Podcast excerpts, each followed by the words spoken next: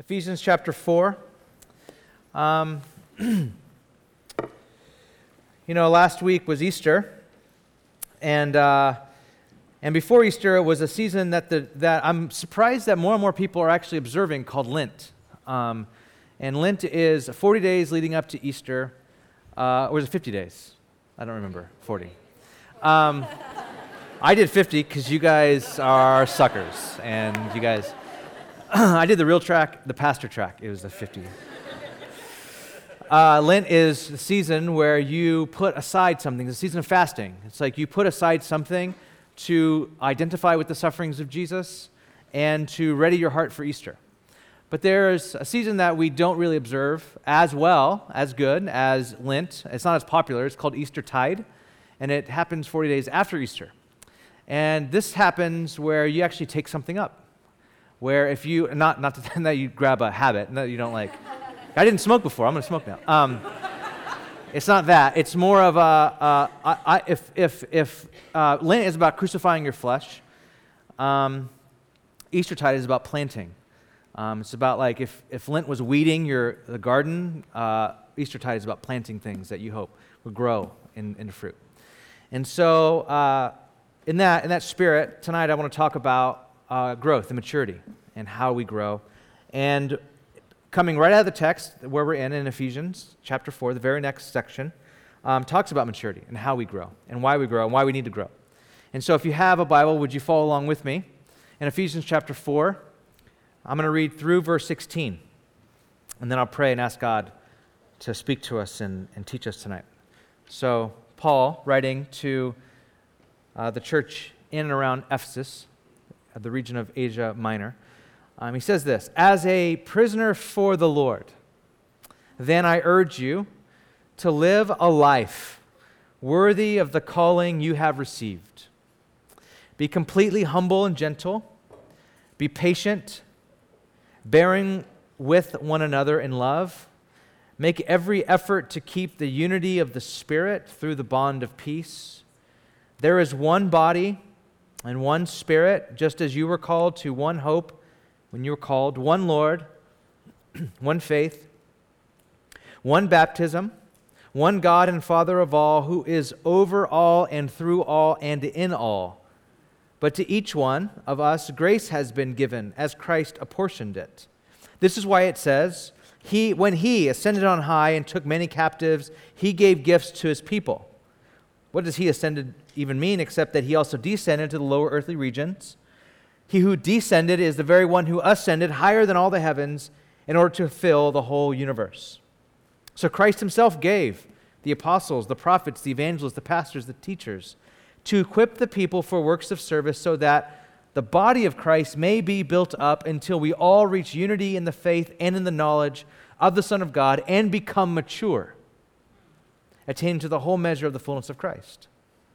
Then we will no longer be infants tossed back and forth by waves and blown here and there by every wind of teaching and by the cunning and craftiness of people and their deceitful scheming. Instead, speaking the truth in love, we will grow to become, in every respect, the mature body of Him who is the head, that is Christ. From Him, the whole body, joined and held together by every supporting ligament, grows and builds itself up in love as each part does its work. This is God's word. Let me pray. Lord, I ask tonight that you would give us um, your spirit that we might understand these words. Uh, I know that a lot of us, as we come into tonight, it takes us a while to settle into uh, maybe hearing from you. And like we're in church mode, we, we have to get our minds and our hearts right. And We've done that. We've done that to the best of our, our abilities tonight, God.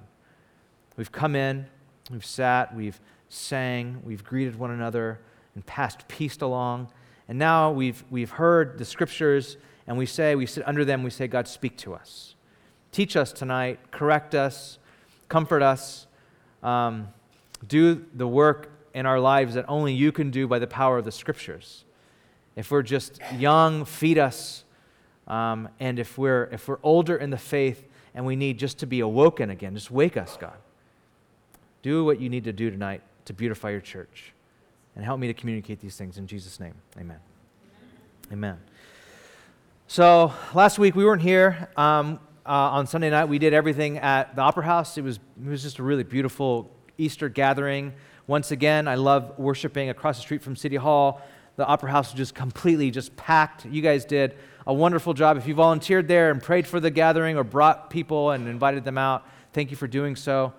Um, now, Easter is typically a triumphant gathering for the church. I mean, we gather to celebrate that Jesus Christ has beaten death. Like he literally beat death. Now, my Easter sermon last week was not necessarily that triumphalistic. Um, it was about losing hope. And it was about how Jesus can restore our hope and faith, but he has to disillusion us first. That he is, um, that he has to remove the illusions that we have about being a follower of Jesus and what that means and what life in this world is all about, and a host of other things. But the good news is that in the midst of our lost hope, Jesus oftentimes is there with us. We just don't recognize him. That was the text we looked at last week. Now, I, I, I say this, I bring this up because um, last week the Easter teaching didn't capture the triumph of the resurrection. Like, I didn't walk out and it wasn't like a big hurrah, Jesus risen from the dead, boom, Easter sermon, whatever. It wasn't that thing. Um, but I want you to know tonight, tonight, that, you know, the Easter story is about triumph. It is about victory. I mean, Easter is about celebrating that Jesus Christ literally beat death. It's victory language. Uh, 1 Corinthians 15, when Paul writes about the resurrection, he, he says this He taunts death because of what Jesus has done. He taunts it. He says, Death has been swallowed up in victory because of Christ. He says, Where, O death, is your victory? Where, O death, is your sting? He looks death in the face and he taunts it. He's like, You can't get me because Christ has won. He says, The sting of death is sin, the power of sin is the law, but thanks be to God, He gives us the victory through our Lord Jesus Christ. This is victorious language. This is the hope that the Bible has been anticipating since Genesis chapter 3. And the reason why I bring all of this up is because victory language is around the resurrection, is at the heart of our text tonight. Victory language. This is what Paul does. When he talks about the resurrection of Jesus, he quotes Psalm 68, right in the middle of our, of our text tonight. If you, if you look at verse 7, he said, and verse 8 and verse 9. He talks about Jesus Christ being victorious in the resurrection and that he ascended on high that he died and he rose from the dead. And what happened when he ascended? And Paul, what he does is he takes um, some, some verbiage, some words from the, the book of Psalms, which is a book of collected songs in the middle of your Bible. And in Psalm 68, the, song is all, the, the Psalm 68 is all about victory. And it says this. This is what Paul says. This is why it says, He ascended on high, He took many captives, and He gave gifts to people. In this psalm that Paul is quoting here, God is victor.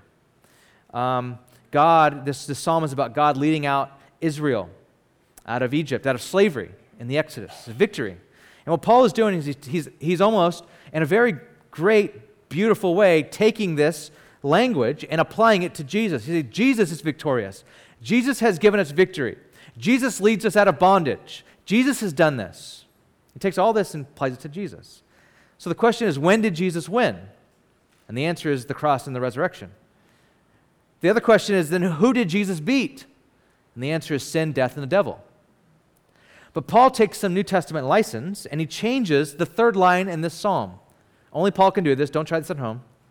Paul takes the, the third line of the psalm, where originally in Psalm 68 18 it says, When he ascended on high, he took many captives and you, receive, you received gifts from people. That's what Psalm 68 18 says. You received gifts from people. What Paul does is he takes that language and he flips it upside down, and he says, When Christ ascended on high, he led captivity captive and he gave away gifts to people. So, what, what Paul does, he says, what Jesus did in the resurrection was he beat sin, death, and the devil. And one of the consequences of Easter, one of the consequences of resurrection, is that Christ has given gifts to his people.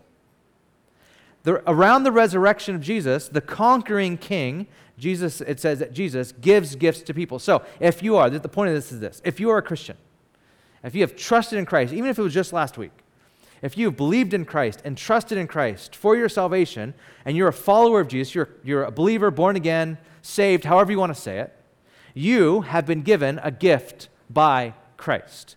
And that gift is salvation, but it's even more than salvation. We call it a spiritual gift. And the reason why these gifts are talked about in the context of resurrection, in the context of victory here in Ephesians 4, is that if you don't understand the context of what Jesus is doing in the resurrection, you will have no idea why you're gifted. He didn't just rise from the dead and go, hey, I got some stuff. You want some stuff? Here's some stuff. He rose from the dead and he says, I want you to continue my ministry here on earth, and here are some gifts to get along with. Here are some gifts that ways that you are spiritually empowered to move forward the, the ministry of Jesus. You are not gifted for you. You are not gifted to use your gifts for yourself or for your kingdom or for your own personal project and prerogatives. You are spiritually gifted for God's kingdom. You are gifted to be a part of Christ's resurrection people and to extend his blessing to extend his rule and reign and beauty and peace all over the world. You have been gifted by Jesus, if you're a Christian, and your gifts are not for you, they're for the body of Christ. Are you with me? You guys there? Okay. Gifts are to join God in bringing his kingdom and his renewal plan and his redemption. So let's talk a little bit about spiritual gifts. This is what Paul talks about. Just for a brief moment. Spiritual gifts. And here, here they are. This is what they mean. There's a definition of them on, on the screen. A spiritual gift is this any ability that is given by and or empowered. That and or, I'll talk about that in a second. Any ability that is given by and or empowered by the Holy Spirit is to be used in any ministry of the church. The gifts of the Spirit are supernatural enablings that allow us to engage in the ministry of Christ. Stop there. Leave that screen there. If you're new to this conversation, like just trip out on the fact that Christ has given you a gift and you might not know it yet, you are gifted. If you are, if you've been a Christian a while and you're just so, you're just like, whether it's just because life circumstances or you're busy or you're lazy or you're just in sin and you've been burying your spiritual gift, it's time for you to bury the, to, to, to dig the thing back up, to dust it off, and to start getting on with the ministry of Christ. Because you are empowered. You are gifted by the Spirit. Every single believer in here, in some way, is gifted. It goes on. It says the purpose of, the, of spiritual gifts is to build up, to strengthen, to enable, and comfort one another in being faithful to Christ and his mission until he returns. All gifts must be exercised and loved. Every believer has at least one spiritual gift. Most Jesus followers have several. No person has all of them. So just calm down. Overachievers, you're like, I'm trying to get them all. Collect them all like, what are the, that game? Pokey, whatever? Pokemon? Go. That's not a thing. That's not, you can't just collect all the gifts, okay? Okay, so what is this talking about? This and or. And or. Because that's how the definition started. Any ability that is given by and or empowered by the Spirit. Let me explain this. The and means this gifts can be given to you that you did not previously have. The example that I like to use is that I, me, hate. I hate public speaking. I'm not I'm joking. I'm not joking. I, I, mean, I'm not having a good time right now. Like, I'm, I'm not, I'm, I don't like it at all. I would never, ever, ever do this for a living unless Jesus made, I mean, allowed me um, to do it. like, to be, I'm dead serious. Like, I, I, um, before I was a Christian, uh, I never spoke in front of people. When I became a Christian, I was asked to take over a junior high small group of kids and teach them the Bible. And so I did, and that grew a little bit larger and larger. And then like, it was a, I didn't have this gift before at all. I don't even, I can't even listen to myself talk. Like if, it's, if someone's listening to one of my sermons or whatever, and I'm in the room, I turn it off. I don't know how anyone can put up with that, ever. I don't, I don't understand it. I don't, I don't, I don't necessarily, I talk too fast. I, my words kind of like mush together to be like one long word and I say um a lot, and I, I don't know. I don't know why, but it's a gift, I guess. It's a gift that Jesus said, This is what I want you to do. I never had this teaching gift before, um, and I hope that God never takes it away. Um, but it's not, it's not mine, though. It's not mine to build my, like, my brand or my kingdom or For me, it's for the church. And to be honest, I don't love doing it. Like I'm I'm and that might surprise you. Like I don't I don't do this because I have to preach. I love. It's like a fire in my bones, like Jeremiah says, and I can't, I can't, you can't shut. I have to go and preach. It's not me, ever, ever, never. Like if five minutes before the sermon started, like, hey, we have someone to fill in for you tonight, you're good. I'm like, great. I'm good. I, I studied 20 hours, but I'm cool. Like I, I had a fun time doing that. Someone else, please take it, go. But this is this is something that I that I feel called to do. So that, that might be you. You might not have, like, you, you come to Christ and God gives you a gift that you never ever had before. It could be a gift of pastoring, prophecy, ministry, like whatever ministry you might have, you might not have ever had that before. And it's, it's beautiful. That's the and. The or is this. Or you can be gifted, meaning you, uh, gifts, spiritual gifts can be abilities that you've had before, before you ever became a Christian. And the Spirit of Christ picks them up and repurposes them to carry on the work of Christ. For example, let's say you were a, you're, you're, you're a natural born good singer. Okay? And you're just, you have a beautiful voice, great singing voice. Uh, you're a good writer.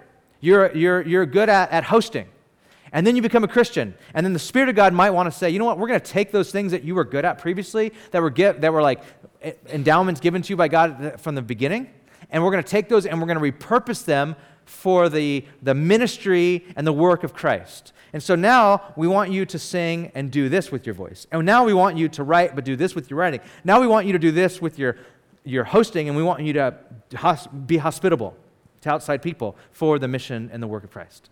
Like, this is, this is stuff Jesus does. And it's important to note that all these gifts are bestowed on the church without discrimination of gender. Any one of these gifts can be given to anyone, no matter what gender. So you can be whatever gender and have a teaching gift, have a speaking gift, have a prophecy gift, have a whatever it is, you, you can be given that gift. This is also a gift that's bestowed no matter what social class you have or what or even your ethical maturity. It's called a gift. And the, the Greek word is charismata. And charis, the, the root word, is grace. What the, the, these were, this, this charismata, what it literally means is, literally means is grace gift. You've been given a, a gift of grace, which means you didn't earn it, which means you can't, like, you, you, it, it has nothing to do with your ethical maturity. Now, the Spirit of God, and we'll talk about it today, hopes that you would grow in maturity. But you are not gifted because you're you're just really killing it. It's a grace gift. It's a grace gift. Now, here's why this is all important. The purpose of spiritual gifts is to build up and strengthen and enable and comfort one another in being faithful to Christ and his mission until he returns. The purpose of all this is that you, I, I, I, as, as one of the pastors here, need you to know that you're gifted, and I need you to be using your gifts in this church because the whole point of it is that we are together, one another, supposed to build up each other. It doesn't just happen from the, the staff. It doesn't just happen from community group leaders. It doesn't just happen from team leads or whatever. It, it happens with every single person who calls himself a member of this church and is a follower of Jesus. You all need to be involved in building up, strengthening, enabling, and comforting one another in the things of Christ, moving towards faithfulness in Jesus. We all need to be doing that. Now, look real quick at the New Testament spiritual gift list. It's on the screen. Now, you don't have to take a picture of this. We'll make sure that this goes out in our newsletter tomorrow or whatever. But if you look at 1 Corinthians 12, 8 through 11, verse 28, there's a list. Romans 12, Ephesians 4, where we're at today, 1 Peter 4. These, these, are, these are the list. Now, look at this list and let me make some notes here. Notice a couple things when you look at this list. Notice that some of these gifts can be lifelong abilities. Let's say you have the gift of um, pastoring. I would imagine that that gift is a lifelong ability, whether you're on staff at a church or not, that you're gifted as a pastor. They can be newly given abilities. They can also be momentary manifestations. Notice the word of knowledge there, right? So, a word of knowledge under the first list, 1 Corinthians 12, that you don't have that all the time. If you did, that's called a superpower And that would be awesome. If you have that, let us let someone know. Because that's a really good, that's a that's that's a mutant sort of thing. I don't know if it if it's this here, but it's different. You should get that checked out. But this is different. This is word of word of knowledge is like a momentary burst of like, I have a word of knowledge. Um, there might be someone in this room that's so on and so forth. Or you're sitting next to someone and God gives you insight into what's going on in their life. Like, I don't know how I know this, but this is what you've been dealing with, and this is what God wants to say to you. That's a word of knowledge. You don't walk around with that all the time. It's a momentary, it's called a, a like a like a like a, a burst of, of spiritual power. Now, notice the second thing here. There are several gifts that overlap. And some gifts he only mentions once, which means li- this list is not exhaustive. There are many more gifts that God gives, like the gift of worship or the gift of intercession, that are not listed here, that are so needed in the church and are used in the church. So it's not comprehensive. Now, a natural ability becomes a spiritual gift when the Spirit of God empowers you. When the Spirit of God animates you and that ability that you have. And He uses the ability that you have for accomplishing the mission of Jesus. So if you're a doctor, or an educator, or you're a mom or dad, or in tech or finance or freelance or artist or a dancer or a musician or in service industry or civic or community service whatever you do you are gifted by god to do what you do and to do it for the unity and the maturity, maturity of the church and to show what god is like in the world. So god can take up what you're doing by the spirit of god if you were if we're open to that sort of thing. Are we open to that now, some of us, I know there's different ways to find out your gifting. Some people take spiritual inventory gift test lists or whatever. Those are fine, I guess. They're, they're whatever, okay? You can, you can do those. You can, I, I, but I, let me say this. We would do well to have less concern about identifying our exact gifts and more concerned. We need to be more concerned about being a gift to the church. We need to be concerned that am I being a gift? How, how is the Spirit of God working through my life to strengthen this church? I mean, that's the question. I, I mean, stop and think about this for just a second. Just think about this. How am I allowing the Spirit of God to function through my life as to be a gift to this church community? Think about that. Now, notice in verse 6, 6 and 7 says this there is one body, one spirit, one hope, one Lord, one faith, one baptism, one God and Father. You see all the ones there? It's beautiful. What's this speaking of is unity? Like we have, we're one body, one church, one spirit. We have one hope in Jesus, one Lord, Christ, one faith, one baptism, one God and Father. We have one. And then he says this, the very next verse, verse 7 But to each one of us, grace has been given as Christ apportioned it. So what he's saying, hey, I love the play on words here. One, one, one, one, one, but to each one, individually. What this means is that there's unity in the church, but there's also individuality. Here, Paul in, introduces diversity. The hope and goal of diversity in our church is not for diversity's sake, but the goal is to put on display the unity that Christ accomplished on the cross, and the goal is for maturity. So, Christ, we have one church, we have one hope, and there's one baptism, and one, but every single person here has something different about them, something very unique, very unique in the way God's gifted you. You, you two, two different people might have the gift of hospitality, but your gift of hospitality is different because you're different. And you're to use it differently. You might have the gift of teaching too, but you use it differently than maybe I use it. We all are different in gifts, and we need each other. We need each other in our differences so that we can mature. And we need people that are not like us in our life so that we can mature. I mean, one of the reasons why we don't have hyper specific ministries, like we don't have, like, if you're 22 years old and you live on Valencia Street, we have a Bible study for you. We don't do that. And the reason why is because you need different, our community groups hopefully are different people coming together. You need diversity if you're ever going to mature. You need people that don't think like you in the same room as you, wrestling through the same implications of the gospel in the same context. You need that to mature. And maturity here, like this is the goal. The whole hope of this passage is maturity. The whole reason why Paul talks about giftings, the whole reason why Paul talks about one faith, one Lord, is that you and I would mature. Look at this. Look at verse 11. So Christ himself gave the apostles, the prophets, the evangelists, the pastors, and teachers to equip his people for the works of service, so that, so I'll get, I'll get into those in a second.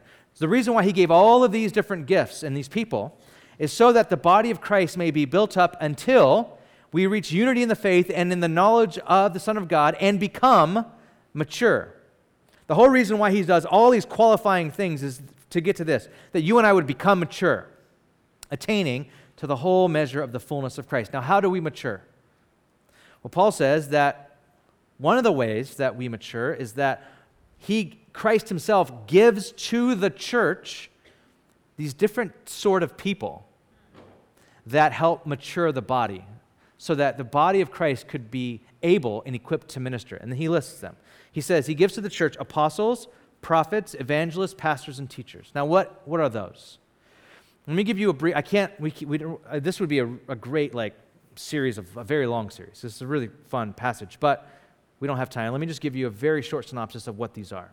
Apostles are people that initiate and gather and pioneer new works, calling people to live right now into the kingdom.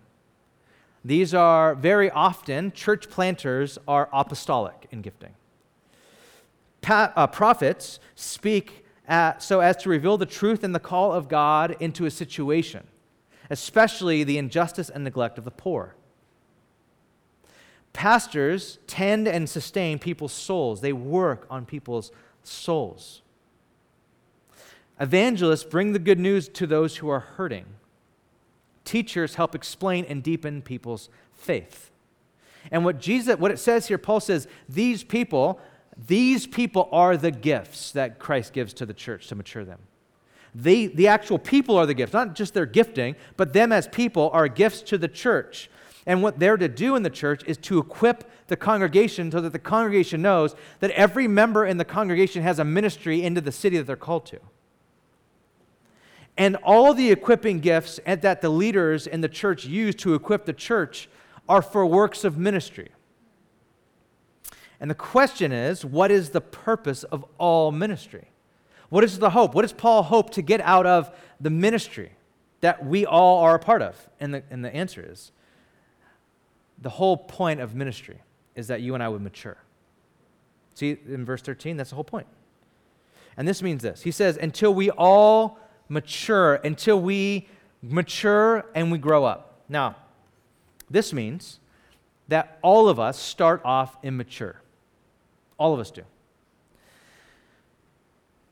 When you receive the gift of the life of God in you through Jesus Christ, when you receive the Father, Son, and Spirit into our life, when we receive it, or, or the way that Paul puts it here, he does both. He says, we both receive the gift of the life of God in us, and we become, we, we become people that live inside Christ. So we, we kind of like become one with God in this beautiful sort of way. When that happens, um, the language that the Bible uses is that when we become, when we get the life of God in us, we become born again. Have you, you guys familiar with that language? Born again, right? Yeah. Um, saved. Um, uh, you become Christian. Um, so, born again. What this means is that when, when we receive the life of God in us, we all start off as spiritual babies. So, imagine the moment that you said yes to Jesus you start off as a spiritual baby. No one gets around this. No one says yes to Jesus and becomes a full blown, mature spiritual adult. You don't get to do that. That is not a spiritual gift.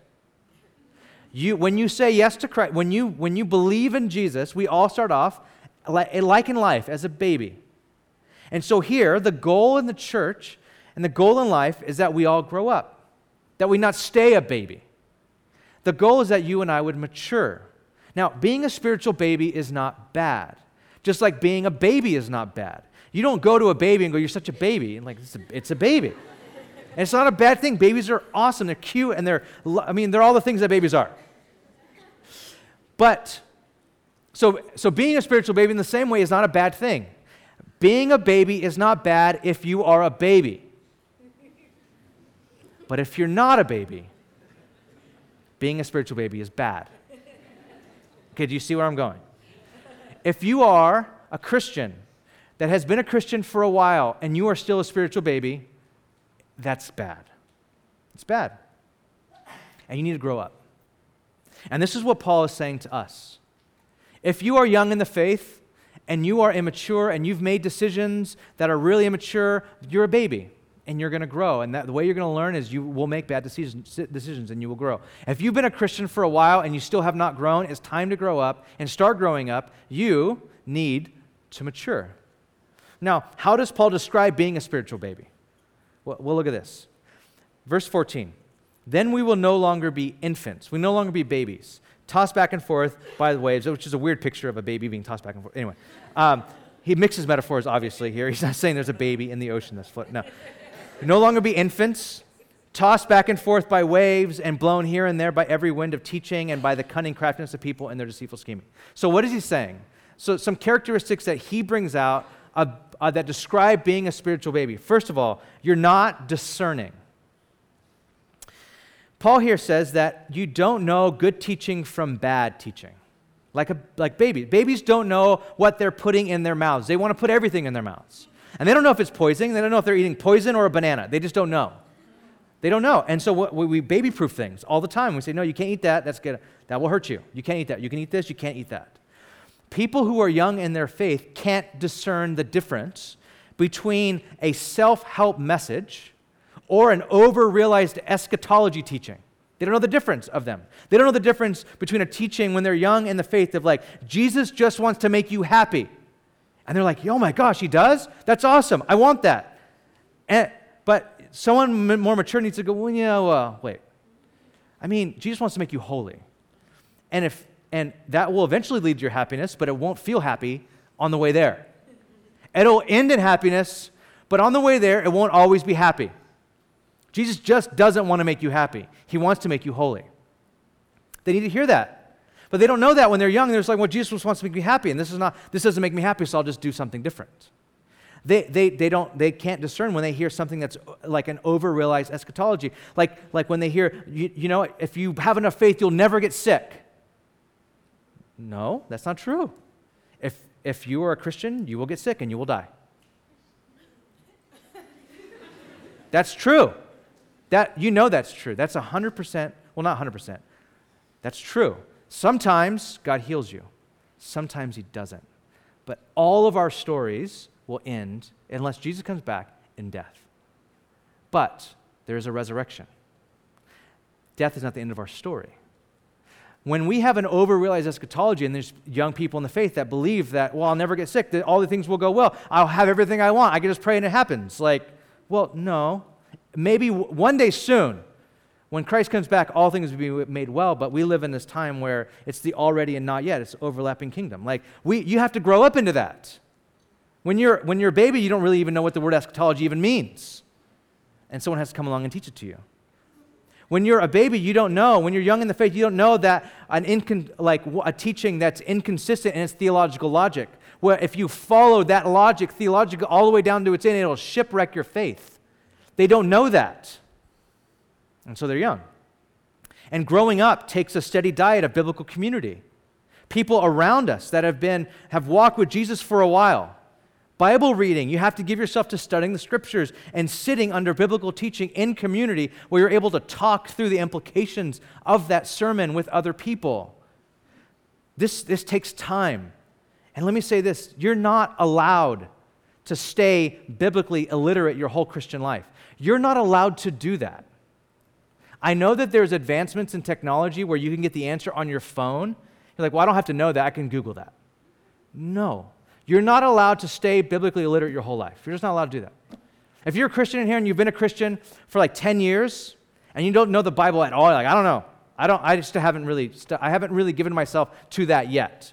You, you don't have really an excuse. You can't do that. That's not a thing that you're allowed to do you have to grow up. If someone in here, if you've met someone who is 45 years old in this, in this church, and they've been walking with Jesus for 20 years, you would expect, everyone in here would expect that person to have some biblical wisdom and maturity. Some. Like, well, oh, you're 45 years old. and you've been walking with Jesus for 25 years. Tell me. And you have the question. What if they just said to you, Well, I don't really know. I've been at church, but I haven't really read the Bible. I don't really know it. You'd be like, What have you been doing? Like, no, you can't get away with that. You're not allowed to do that. Okay, so I think we all we would all agree there. Now, just imagine you're you're 25 and you're walking with Jesus. Are you moving towards maturity so that when you're 45 that you can turn to the people in your church community and say, I can actually offer you some wisdom? Because I've been walking with Jesus and I've been studying the Bible and I've been like, I've been, I've been, I've been growing in maturity and I have some wisdom. Don't we all hope that? I mean, I can't even tell you how many times I hear people that, like, can I, I want some spiritual mentors in this church. I'm like, yeah, I, that, that'd be great. We just don't have that many older people in our congregation yet until you get old. so start maturing now to where when you get old, you can be that person. I say that to everyone. Like, we're a church, we, we're, we're a, a new church, so you're just going to attract young people. And we won't get old until you're old. And when you're old, I hope you're mature. So start maturing now. You have no excuse to be, be becoming, being biblically literate and staying there. If you don't know the Bible, if you have not given yourself to maturity, you have no excuse. Now, if you're a baby, now that's fine. That's awesome. Be a baby. Just you can't stay a baby. You're not allowed to. You're not allowed to. You have to grow up. Second thing that is pointed out here in Ephesians is um, how the characteristic of being a baby is you're not steady. You're tossed back and forth. Babies are really not emotionally steady people, right? If you notice this, like I love, I love. We have so many babies in our church, especially morning gathering. It's insane. Everyone has a baby in the morning service. Everyone has a baby. Babies are really up and down emotionally. I know there's some mellow babies in our church. I get it, yes. But babies can go from, every baby can go from laughing to crying to laughing to blank stare, at, like gone, in a matter of seconds. You know it. And parents just try to keep like babies from like not crying. And like okay, how do i keep you happy? Like putting everything from their bag or purse or whatever rattling in front of their face like giving them putting everything in their mouth. Like they're trying to keep that and the baby's just no i don't want it. Okay now i want it. Now i don't want it. Like they're up and down back and forth. Now you are a spiritual baby. If you are not capable of following through with what you have been convicted of when the spirit of god convicts you of something and you're like, oh my gosh, I'm so convicted by that thing, and you don't do anything about it, and you walk away and you're like, oh, yeah, that was the thing. I'm whatever, I'm over it now. What's, what's on? What's next? You are a baby. If you're not able to do your duty to God, whether you feel good or not, whether you are, whether good things and your uh, uh, things are going well in your life for that, if you're not able to do your duty to God unless everything's like, you're, unless you're doing everything's going well in your life, you're a baby. If you need God to hold a rattler in front of your face and say all the time, "Oh my gosh, you're awesome, you're amazing. Look at this. I'm, I'm doing, I'm showing, I'm showing myself to you. Look at this. Look, look. Now will you do your duty?" And you're like, "Yeah, I can do it now." If you need that every single day from God, you're a baby. You just haven't grown up yet. The call to maturity is the call to be faithful, to follow through with, with your commitments, to know how to go through suffering, to endure to be obedient even when things don't go well in your life. That's maturity. That's what Christ is calling you into. If you can't do that yet, we should be moving in that direction. Anyone who has ever been in a commitment for a long time, whether it's a marriage, a religious vocation, or some service to the community, knows that there are days and seasons when your commitment looks like death and like you'd, you'd rather just walk away from it. Except that you know, because you're smart and you're mature enough to know, that in the long range, this commitment that you made is going to bring you life, even though it feels like death right now. You need to know this. You need to know this from older people. You need to know this from people that have been through life. I mean, I'm not, I'll be 40, 40 in a couple years, so I'm not, I'm old, filled, but not that old. And so there's older people in our congregation that I will, that like, I will walk up to them like, this is it. This is the end. I can't believe this happened. It's over. And they're like, it's not over. no, no, I don't know if I can do this. You can do this. And then, you know, they'll, they'll give me that like buddy hug. They're like, okay, now, now square me up. Listen, you'll get through this. Well, how do you know? I just know. I've been through it. And Jesus will bring you through this. And the only way through it is through it. So go through it. Most of us go, Oh, I don't like this. I'm moving to a new job, I'm moving to a new city, I'm moving to a new relationship, I'm moving to a new thing. And we pop around. I mean, San Francisco loves to stay young and vibrant and bouncy, and like, we love it. We like thrive off of it. And the second we're not happy, we bounce. We're out. We're not happy in a community group, we're not happy in a church, we're not happy in a job, we're not happy in an apartment. We leave everything in this town. Everything. We don't know long obedience in the same direction. We just don't know it. And when I say that about your job, you're like, well, no, I, I, I'm not going to. I'm not. A, I'm not a company person. I'm not going to say that for a long time. I'm going to use this. I'm going to, and I'm going to bounce. Okay, I'm, I'm not. I'm not saying state your job forever, but I'm not not saying that. I want you to think about this. I'm not saying you have to stay forever. Things happen. I get it. But where in your life are you grinding out? I'm going to make a commitment and I'm going to stick with it through the long haul, no matter as even when it becomes not fun anymore, I will stay. Even when it becomes like it, I feel like it's killing me, and my therapist tells me to leave, I will not leave. that thing. When will we do that? That long, obe- we need to, we, we need this. We, we need to grow up and mature. Growing into mature discipleship means remaining steadfast and loving within your commitments over the long haul after your initial emotional fervor has waned and disillusionment has set in. Yep. Growing up into mature discipleship means remaining steadfast and loving within your commitments over the long haul after your initial emotional fervor has waned and disillusionment has set in.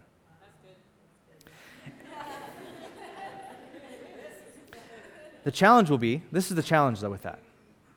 I know all these like things are going off in your head, like ways to, if you were, if we were in a conversation, you'd go, yeah, but, but, but, but. Here's a challenge. When we're faced with this situation, we're able, with maturity, when we grow up, we're able to act out of value rather than out of feeling. Well, a lot of us are driven by our feelings and our emotions. I don't, this doesn't feel good anymore rather than value. What, what, what, am I, what am I called to here? What is the value that I'm adding to this thing? To act out of trust rather than out of understanding, because we want to know everything before we get into something. Well, when will you just, uh, pardon me for being, I'm not trying to be rude, but when will you just calm down and trust? See, Paul says, and the good news though here is this Paul says that we are infants, meaning he includes himself into this. He says, and in some respect, we all still need to grow up. So I'm really convicted by this. Most of this sermon this morning and tonight, I've been really talking to myself, if I was really honest. Like, I'm in my mid to late 30s, mid late 30s. I don't, as i am moving into the twilight of my 30s, I am, I am realizing that, that the middle part of my, my life, as I move into middle age, is really about this. Where I'd say in my 20s and early 30s, it was about like just taking, like, I, not, I, I don't know even how to say it. I would never say taking over the world because that sounds so stupid. But it was like, the world's out there, let's go and do it. Let's go. Like, this is what Jesus is calling us to do. Wow, let's go. And like, I'll do whatever. And now, as I'm, as I'm, as even as I get older, that the things I'm doing aren't as fun as they were. And the temptation is to move on and do something fun again. And Jesus challenges me with this Will you be committed? And will you be committed out of value rather than out of feeling? And this will have to do, if you've ever been around my wife and I when we've done premarital discussions, this is around marriage. Because there will be a day when you wake up in marriage, 10 years in, 12 years in, 7 years, I don't know, whenever, 20 years in, where you won't feel like being married anymore. Just won't feel it. Like, I don't feel like the way I felt when we first got married. And then you have a decision. Will you act according to the value of your commitment and covenant to that person? Or will you respond in your feelings? I don't feel like this anymore. I think this would give me more excitement and more pleasure. I feel like I would be more alive if I was doing this, which is a lie. You won't feel more alive. You can't be more alive. You are alive or you are dead. and you will feel that way. And it's a lie. It's just a lie. And will you, but you can't, that's a big, that's a big decision, right? Like a big thing. But you can't make that decision in your marriage unless you made all the small ones before that. Until you've practiced the, like I've actually live out of value rather than a feeling. And so Paul says all of us, like we're all in this together. We're, we're all infants in a way, and we all need to grow up. This great life that God, when God comes into our lives, He makes us only spiritual babies, and now we have to grow. How do we grow? Well, first off, we can't be shocked by the immaturity of other believers. So if you're in community group with people and you're thinking, oh my gosh, this person totally needs to hear this teaching, I hope they were at morning gathering. Don't be, don't be shocked by the immaturity of other believers because this church is filled with spiritual babies. Every church is. And if it's filled with spiritual babies, there's a lot of messes. And that's what happens. We're not saved by our maturity, we're saved by grace.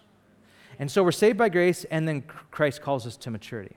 And we're all in that process. So be, be extremely, um, the word here that Paul uses is um, bearing with one another in love. That doesn't sound sexy. Like I have to, I'm, I'm bearing, I'm bearing with you. I'm, bear, I'm bearing, I'm just gonna, I'm bear, I'll bear with you. It doesn't sound really like nice, but that's what we have to do. We, we just, we have to bear with the people that are immature around us. However, don't put up with immaturity in yourself. Have a lot of grace for other people, but go after it in your own heart. When you sense immaturity in your own life, go after it and say, I won't, I won't stay there. I'm immature. I feel the immaturity, and God, I submit this to you. I want to grow up. So endure it in other people. Don't endure it in yourself. Don't just say, well, that's just who I am. I'm, I'm, I'm, I'm immature. No, listen. You have the, you have the, you have the, the trinity of, of God that lives inside of you. You're able to, you're okay, you're able to mature. If you're like, well, I can't mature, I've tried it. You, do you know that you have the Spirit of Christ that raised, the, the same Spirit that raised Christ from the dead lives in you? You can mature. You can. So maybe every year ask yourself, look at verse 2. Every year look, look at yourself and like, am I being more humble and gentle and patient and bearing with one another in love? Am I, am I moving towards that more and more and more as a Christian? Maybe ask yourself that question. How do we grow? I need to close this out. I don't even know how this got so long. Sorry. Verse 15. I need to just land this plane already. Instead of instead, how do we grow? Speaking the truth in love, we will grow to become in every respect mature body in him who is the head that is Christ. We will grow as we speak the truth in love to one another. We will grow as believers as we practice with each other speaking the truth in love. And this only comes when we're radically committed to one another in Christian community.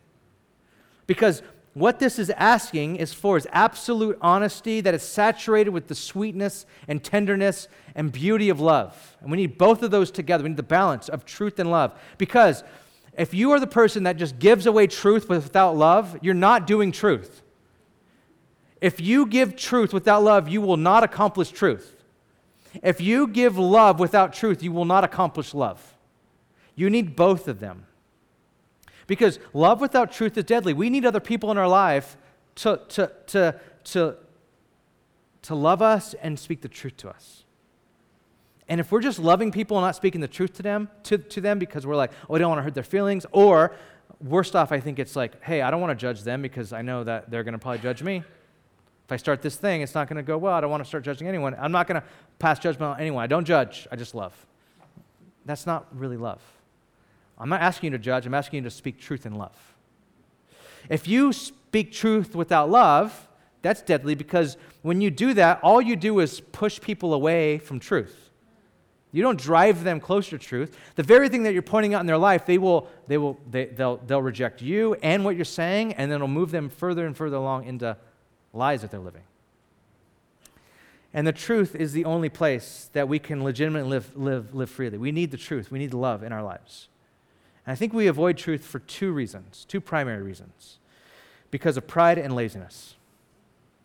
Our pride objects to truth because it always seeks to present a more self enhancing picture, picture of our lives. And laziness avoids truth because it requires work.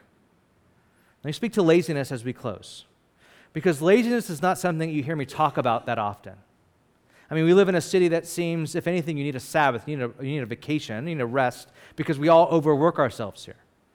I don't, the last thing that San Francisco can be called is lazy. However, I think laziness manifests itself for us as adult driven people that live in San Francisco. The way that m- laziness manifests itself in our life is taking on the form of postponing or evading our true responsibilities. We do not want to put, we put off like dealing with a moral issue or dealing with the relational issue in our lives. We, we're lazy when it comes to those things. When there's a moral issue, we don't want to deal with it. We're like, okay, I'll deal with that moral issue after my vacation because I'm going to that place and I just don't want to do anything until after I get back from there. We don't want to deal with it. It's like that, that, that prayer of St. Augustine. He said, he said, in dealing with his own sexual sin, he goes, Lord, make me chaste, make me chaste, but not yet. That was his prayer. Lord, make me holy, just not yet. See, we, get, we are lazy and stuck in immaturity when we say that prayer after we're convicted by the Spirit of God. Yes, yes, Lord, yes, but not, but not yet. That, that issue that, that we don't want to face in the area of sexuality. Yes, God, I want you to do that healing in my sexuality, just not yet.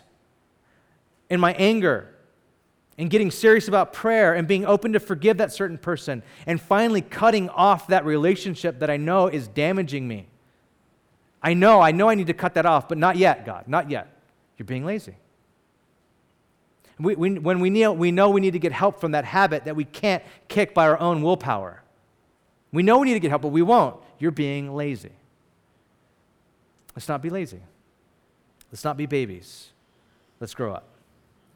If you are a baby here tonight, meaning you're young in the faith, you're like, whoa, dude, I'm just a baby. you're young. I get it. Here's tonight, you get to practice a baby step.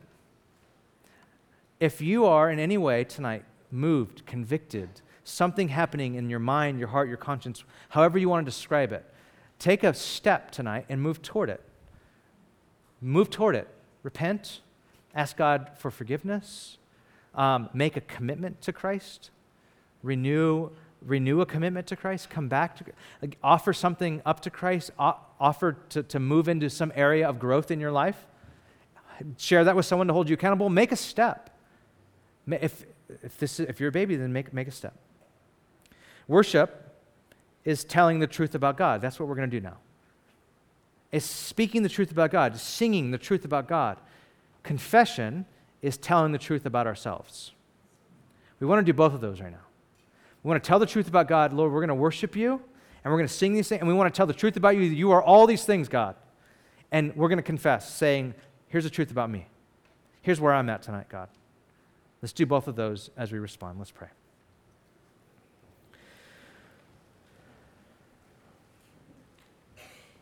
Lord, I pray that even now there would be a spirit here of just receptivity and openness to you, God, where we don't feel like we're holding anything back. We're like hiding behind stuff. We're trying to evade um, the way that you're working on us. Allow us to do real business with you right now. Like to actually uh, bring before you the things that you're stirring in our souls and our minds and our hearts right now. Help us from squirming out of it. Help us from being lazy. Help us from being, from being babies, God.